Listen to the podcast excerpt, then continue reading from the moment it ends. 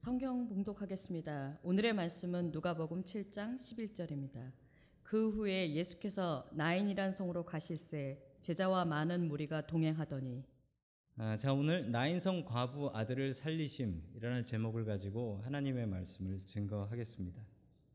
자 지난주 시간에 이야기하고 연결이 된다라고 다시 한번 말씀을 드립니다. 지난주 시간에는 백부장의 종을 살리신 이야기였어요.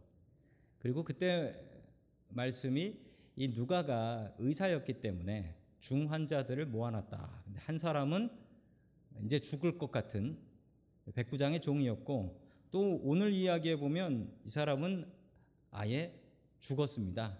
죽은 사람이에요.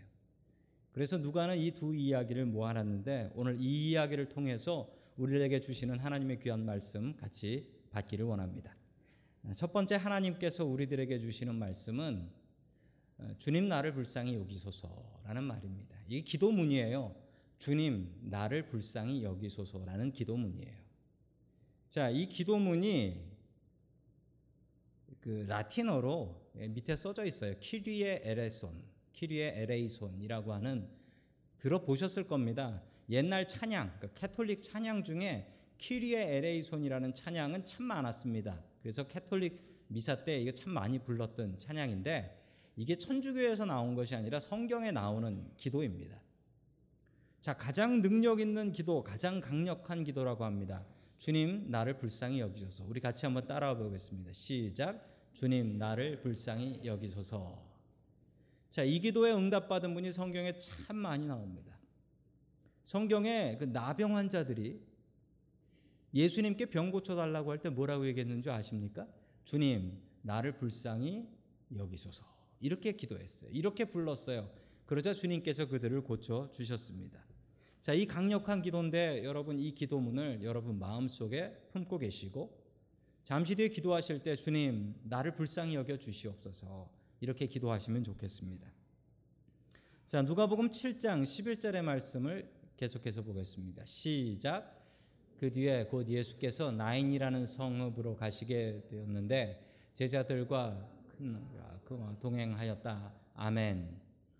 자, 나인이라는 성으로 가셨다라는 이야기가 나옵니다. 여러분이 나인이 영어로 나인이 아니라는 것 알고 계세요? 예, 영어로 보시면은 한국말로인 것처럼 나인 이렇게 돼 있어요. 예, 참 묘한 동네죠. 나인성이라고 해서 성이 아홉 개 있는 줄 아, 아셨던 분들은 회개하셔야 됩니다. 자, 화면에 보면은 이 나인성이 어디 있는지가 잘 나옵니다. 여러분 지도에 보시면 나인성 보이시죠? 자, 그리고 저 지나간 선이 보이는데 저게 뭐냐면요. 백부장의 종을 살리신 곳이 어디냐면 가버나움이었어요. 가버나움에서 갑자기 배경이 어디로 바뀌어요? 나인으로 이동하세요. 저 거리가 어느 정도 되냐면요. 얄짝, 얄, 살짝 산이에요. 살짝 산으로 올라가는데 저 거리가 12시간 걸어갑니다. 12시간이면 하루 종일 걸어야 된다는 얘기죠. 예수님과 무리들이 하루 종일 걸어서 나인성이라는 곳으로 가셨다라는 겁니다. 옆 동네에서 있었던 일이라면 아, 그건 그럴 수 있다 생각하는데 12시간 걸어가야 되는 곳에서 있었던 일이라면 예수님께서 뭔가 특별한 뜻이 있었기 때문에 그곳에 가시지 않으셨겠습니까? 그 많은 사람들을 이끌고 산길로 12시간을 걸으셨다는 겁니다. 자, 거기에 많은 무리들이 따라왔다라고 합니다. 많은 무리들이 따라왔다. 그 이유는 당연합니다. 아니, 죽을 것 같은 백부장의 종을 고쳤어요. 살렸어요. 게다가 이것은 유대인들한테는 큰 자부심이기도 했습니다. 그 로마군 백부장이 저 청년 예수한테 부탁을 했고, 그래서 예수님께서 말씀으로만 고쳤다라는 얘기는 당시 유대인들로서는 정말 자랑스러운 나라 잃은 유대인들에게는 정말 나라를 되찾는 것만큼이나 자랑스러운 일이었을 것입니다. 그래서 참 많은 사람들이 예수님을 따라왔다라고 합니다. 그런데 여러분 성경에 이 둘을 정말 정확하게 잘 구별해서 설명을 하고 있는데 제자와 무리입니다. 제자와 무리. 성경 한번 살펴보세요. 성경에 분명히 제자와 무리들 이렇게 나와요. 제자와 무리들. 한두 군데가 아닙니다. 제자와 무리들, 제자와 무리들. 이걸 정확하게 구별하고 있습니다. 이 제자와 무리들의 공통점이 있습니다. 공통점이 무엇이냐면 공통점은 예수님을 따라다녔다라는 게 공통점이에요. 근데 차이점이 큽니다. 무리들은 어떤 사람이냐면 조금 이기적인 사람들이고 자기 중심적인 사람들입니다. 그리고 자기가 필요한 거 있으면 그 필요한 거 챙기는 사람들. 이런 사람들이 무리들이에요. 내가 뭔가 필요하고 내가 주님 앞에 복 받기 위해서 그래서 주님을 따르는 사람. 내가 받기 싫은 거, 피하고 싶은 것 있으면 그냥 피해 버리는 사람. 그런 사람들은 무리입니다. 제자들은 어떤 사람이었을까요? 제자들도 예수님을 배신하긴 했습니다. 그렇지만 제자들은 최소한 자기 먹고 사는 생업은 포기하고 자기를 부인하고 주님의 길을 따라갔던 사람들이었습니다. 주님께 헌신하며 따라갔던 사람들이고 끝내는 이 제자들은 순교합니다. 전원 다 순교합니다. 교회에도 제자와 무리들이 있는 것 같습니다. 교회를 무리같이 다니는 사람들이 있습니다. 교회를 제자처럼 다니는 사람도 있습니다. 그 둘의 차이는 뭘까요? 예배에 나온다고 해서 우리가 다 제자다라고 이야기할 수는 없습니다. 제자는 주님의 일을 위해서 나 자신을 희생하고 손해 볼 줄 아는 사람입니다.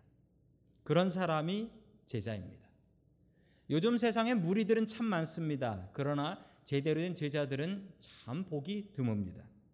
특별히 오늘 임직자 헌신 예배로 드리고 있습니다. 이번에 세워주는 네 분의 임직자들이 무리가 아니라 네 명의 무리가 아니라 제자들 될 수 있기를 주님의 이름으로 간절히 축원합니다. 아멘. 자, 누가복음 7장 12절의 말씀을 계속해서 보겠습니다. 시작.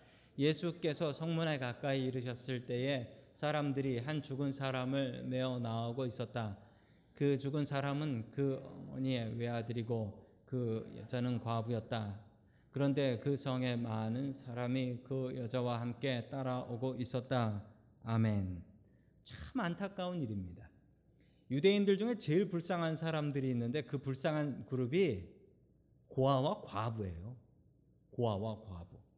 고아와 과부는 똑같이 동일하게 불쌍한 사람들입니다. 아니 그래도 고아가 더 심하지. 그 고아가 먼저 나와요. 근데 성경에 보면 고아와 과부라고 나와요. 그 사회에서 가장 약한 사람들이기 때문에 그렇습니다. 이 과부한테는 유일한 희망이 있었습니다. 이 과부의 희망은 외아들이었습니다. 아들이 하나 있고 없고가 과부한테 뭐가 달라지냐면 아들이 하나 있으면요 그 가문 그 패밀리에 땅이 있어요.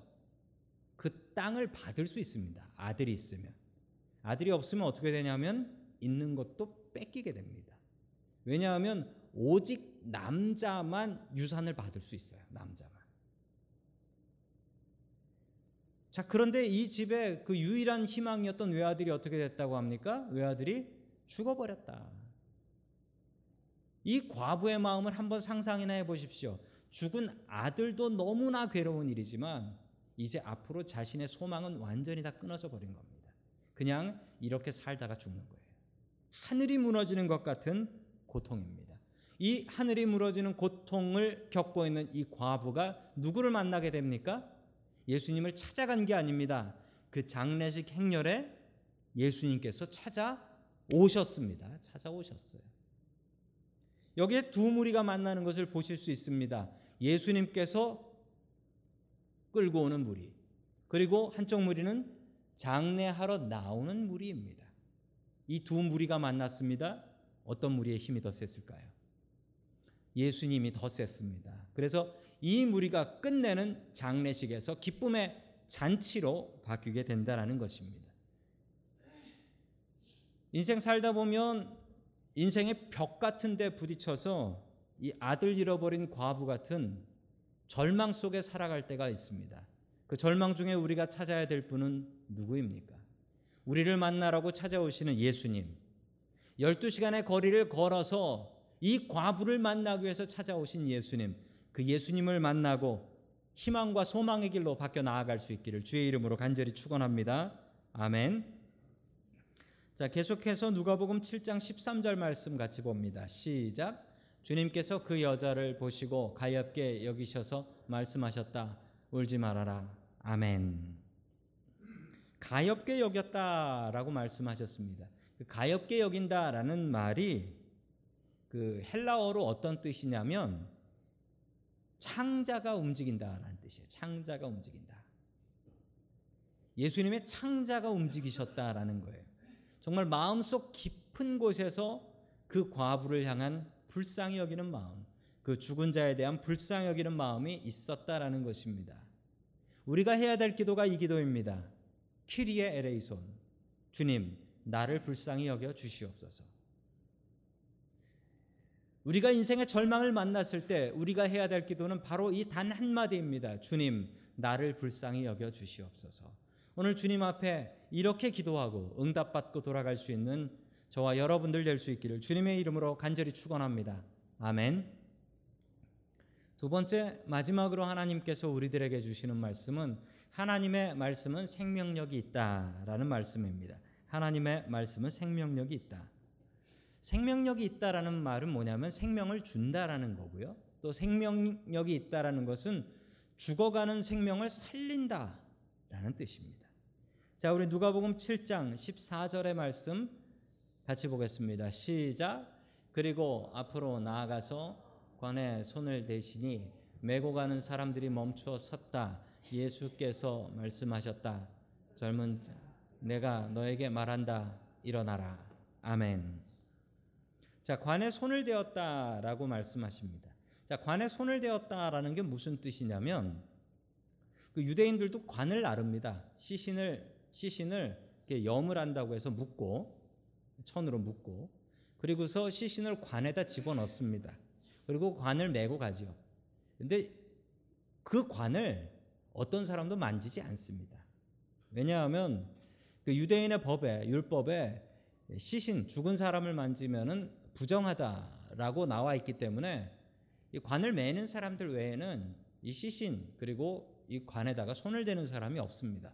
그런데 갑자기 반대편에서 오시던 예수님, 그 앞에서 오시던 예수님께서 그 관에 손을 대신 거예요. 그러니까 사람들이 깜짝 놀랐죠. 아니 이 사람은 뭔데 죽은 사람 관에 손을 대나? 그러자 사람들이 멈추어 섰습니다. 그때 예수님께서 말씀하셨죠. 내가 너에게 말한다 일어나라 라고 말씀하셨습니다. 예수님께서는 왜 이 거룩하지 않은 관에 손대는 일을 하셨을까요? 이유는 간단합니다. 죽은 사람의 관에 손을 대면 그것은 부정한 것입니다. 그런데 예수님께는 이 사람이 죽은 사람이 아니었습니다. 살릴 사람이었던 거죠. 그러니 거룩이니 아니니 이런 법이 예수님께는 의미가 하나도 없었던 것입니다. 죽었던 사람이지만 예수님께서 살리시면 어떻게 됩니까? 그냥 거룩한 거예요. 가장 거룩한 일이 되는 것이죠. 주님께서 이 젊은이를 살리실 때 어떻게 살리셨습니까? 이 젊은이를 살리실 때 주님께서는 그 시신에 손을 얹고 기도하시지 않으셨습니다. 입에다 호흡을 불어넣지 않으셨습니다. 어떻게 하셨습니까? 내가 내게 말한다라고 하셨어요. 말한다. 그리고 일어나라 라는 한마디에 이 젊은이가 일어났습니다. 그렇다면 여러분 지난주의 말씀 백부장의 종을 살리신 이야기와 오늘 이야기는 공통점이 있습니다. 어떤 공통점이죠? 둘다 똑같이 오직 말씀으로 고치셨다라는 공통점이 있습니다. 죽을 병이 있었던 사람과 죽은 사람을 주님께서 말씀으로 고치셨다. 자, 우리 성경에 예수님께서 죽은 사람 살리신 기록이 있습니다. 몇 명이나 죽은 사람 살리셨을까요? 몇 명이나? 자, 세 명입니다. 자, 화면에 나옵니다. 예수님께서 살리신 사람들. 죽었던 나사로 살리셨죠? 그리고 회당장 야이로의 딸, 예, 달리다 쿰 하면서 살리셨죠? 그리고 나인성 과부의 외아들 살리셨습니다. 예수님께서는 이 세 명을 살리셨습니다.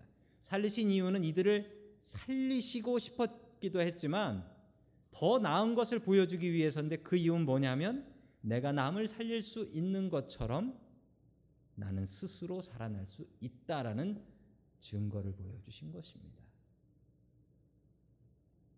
나도 부활할 수 있다. 이것을 죽음을 극복할 수 있다라는 것을 주님께서 보여주기 위해서 이 세 명을 일부러 살려내신 것입니다. 저는 분명히 믿습니다. 말씀은 사람을 살릴 수 있다. 말씀이 내 마음에 들어가면 나 자신을 살릴 수 있다라는 걸 저는 믿고 말씀이 우리 가정에 들어가면 죽어가던 가정이 살아날 수 있다라는 것 저는 분명히 믿습니다. 말씀을 통하여 우리 교회가 더욱더 살아날 수 있다라는 것도 저는 분명히 믿습니다. 말씀은 생명이 있습니다. 그 말씀으로 생명을 얻고 살아갈 수 있는 저와 성도 여러분들 될 수 있기를 주님의 이름으로 간절히 축원합니다. 아멘.